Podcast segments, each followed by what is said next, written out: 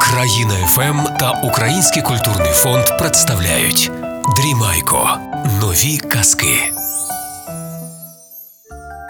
Казка про Кирила Кожум'яку. Це казка дуже важлива. Це казка наша історія. У всіх народів, у всіх світів є казки про змії. От і ця казка про Кирила Кожум'яку та Змія. Це наша історія про Київ, про землю нашу, про Русь, ще до тих часів, го-го, коли воно все було. От жив собі у Києві один князь. Та багатий, та знатний, та з усім світом дружив, та нічого ніколи не боявся. Як місто Київ розрослося та стало таким торговим та багатим. На Подолі там пристані та кораблі пливуть по Дніпру то зверху, то знизу та пристають. А в самому Києві та майстри всякі, тут вам і ковалі, і зброярі, і золото, золотих справ майстри, тут і пекарі, тут і, і, і, і, і, мотузяники, і кушніри. Куш, кушнір це той, хто хутро обробляє, і чинбарі, шкіри вичинюють. Що завгодно, і шевці, взуття шиють, і зброярі зброю кують, кольчуги всякі. Ну, купці та торговці, розбудувався Київ, розрісся, і княжий терем палац, а потім знові стіни ж все ширші, і про Київ слава по всьому світі йде. Нікого князь великий не боявся. І зброї в ньому було багато, і війська, і люди його любили, шанували, і закон всюди був. Ну, навіть князь закон не міг порушувати. Коли це із-за моря, із-за лісу, з-за гори прилетів до Києва страшний змій. Та такий здоровенний.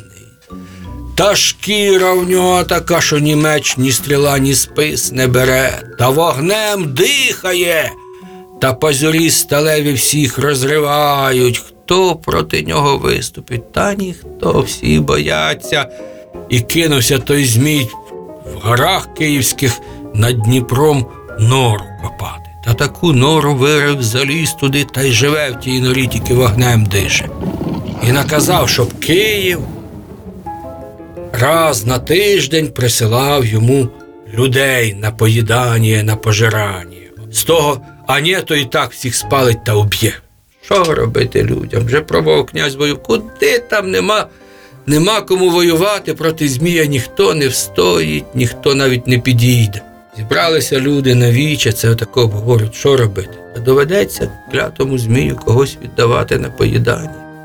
А кого віддавати? Та кинули, вирішили кидати жеребок. Та на кого той жеребок упаде, той і має до змія. То неважливо, чи ти простий чоловік, чи купець, чи боярин, чи князь. А, так в давні віки було, що всі рівні, навіть князь має виконувати. А як же? А що то за князь, як його закон не стосується? Він думає, що він все вже робить, а всі в нього раби. Ні, так не було. У нас на землях руських завжди так і має бути, що всі рівні.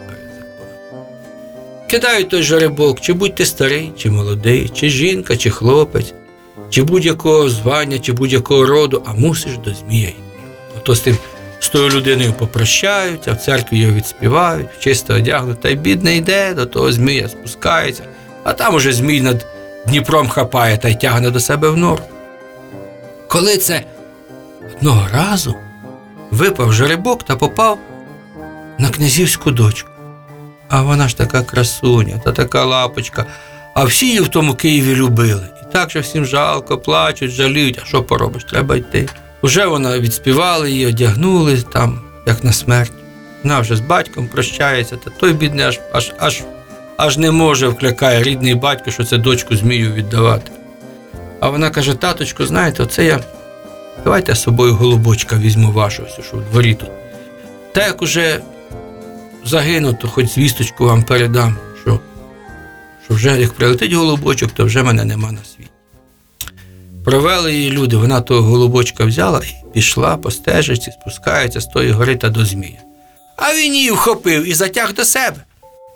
Та й зразу не їсть, бо десь то ситий був. Та й вона в тій норі в нього в тій печері сидить. Та й день чи два там, та й вона з ним розмовляє. Треба ж якось говорити, а що каже Змію, ти нікого не боїшся? Ха-ха, каже Змій, нікого. Нема в світі тої сили, яка мене побити може. І нікого я не боюся.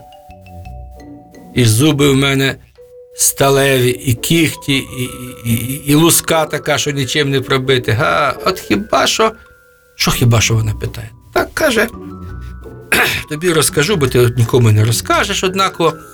Є в Києві такий чоловік. Звати його Кирило, на Подолі живе. Якраз над річечкою Кожум'ячкою. То він кожум'яка, кожімне.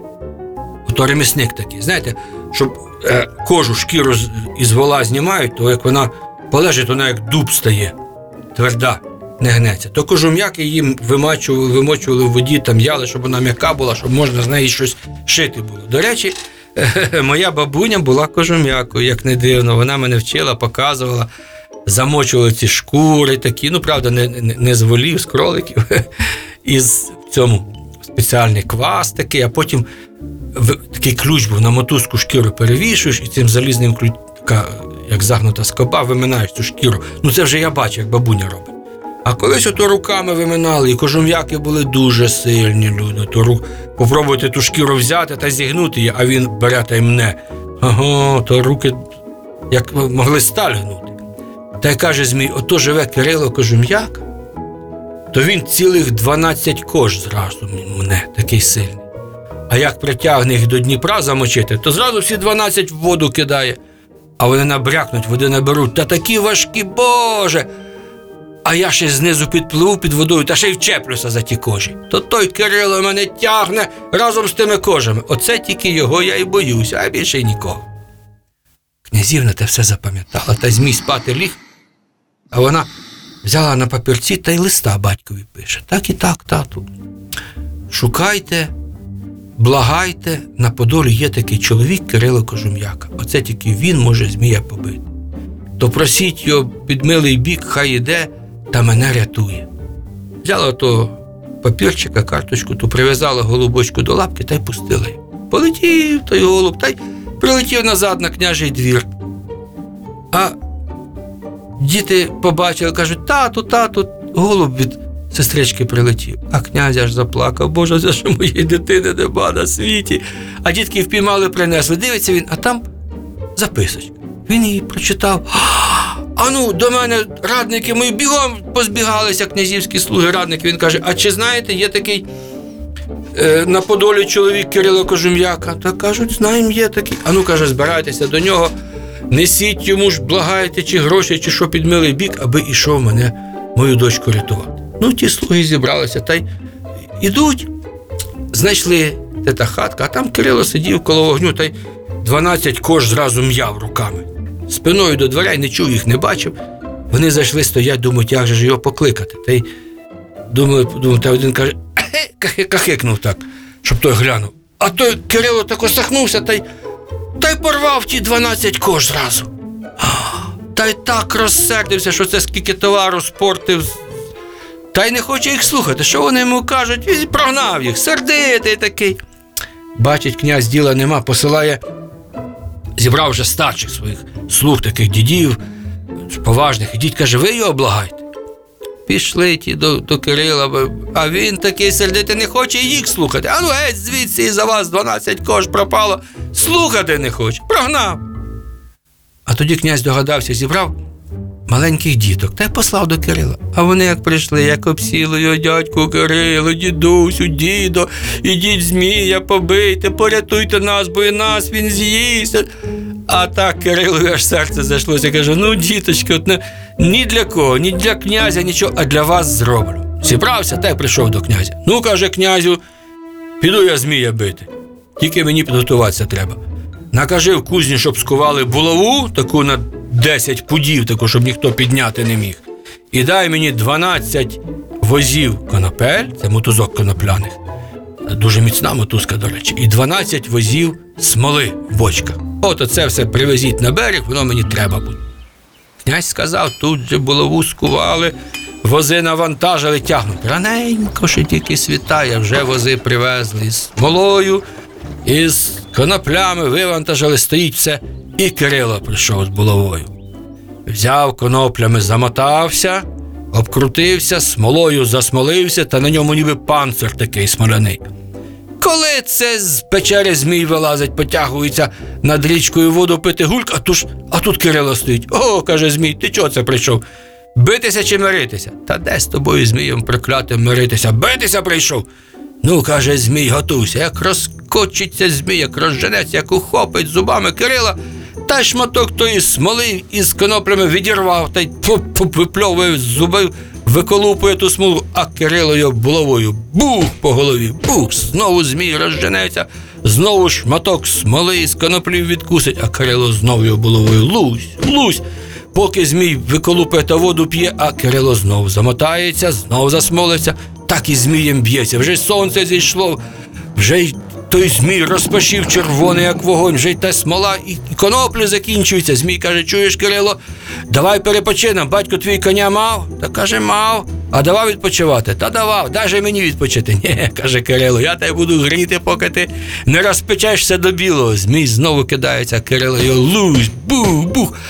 Та так, Змій розігрівся, як вогонь в кузні, як ото залізо, аж шкварчить від нього біле розпечене, кинувся Змій до води, серпнув та й від того жару від води і луснув. Потекло, змія шматки в Дніпро впали і потяглися до моря. А Кирило пішов, розбив браму та й випустив князівську дочку, та ще хто там люди були. Та люди такі раді та вітають Кирила Кажум'яку та дякують йому. З того часу вже зміїв у нас в Україні Русі вже й не було, бо Кирило Кожум'яка сильний такий побив. І коли якийсь змій появиться, чи якась вража сила припреться, то тут же наш новий воїн Кирило об'явиться чи з булавою, чи з мечем, чи з шаблею, чи з рушницею, чи з автоматом, стане проти ворога і розіб'є, рознесе його на дрібненьке шмаття галузки, порве, пошматує і викине. І ніколи ворожа сила тут панувати не буде. Бо завжди у нас є кому захищати. І ви, наші майбутні захисники, славні воїни українські, підростайте, слухайте наші казки і будьте мужніми і сильними. Вам казочка, а мені бублички в'язочка. Лишайтеся здорові!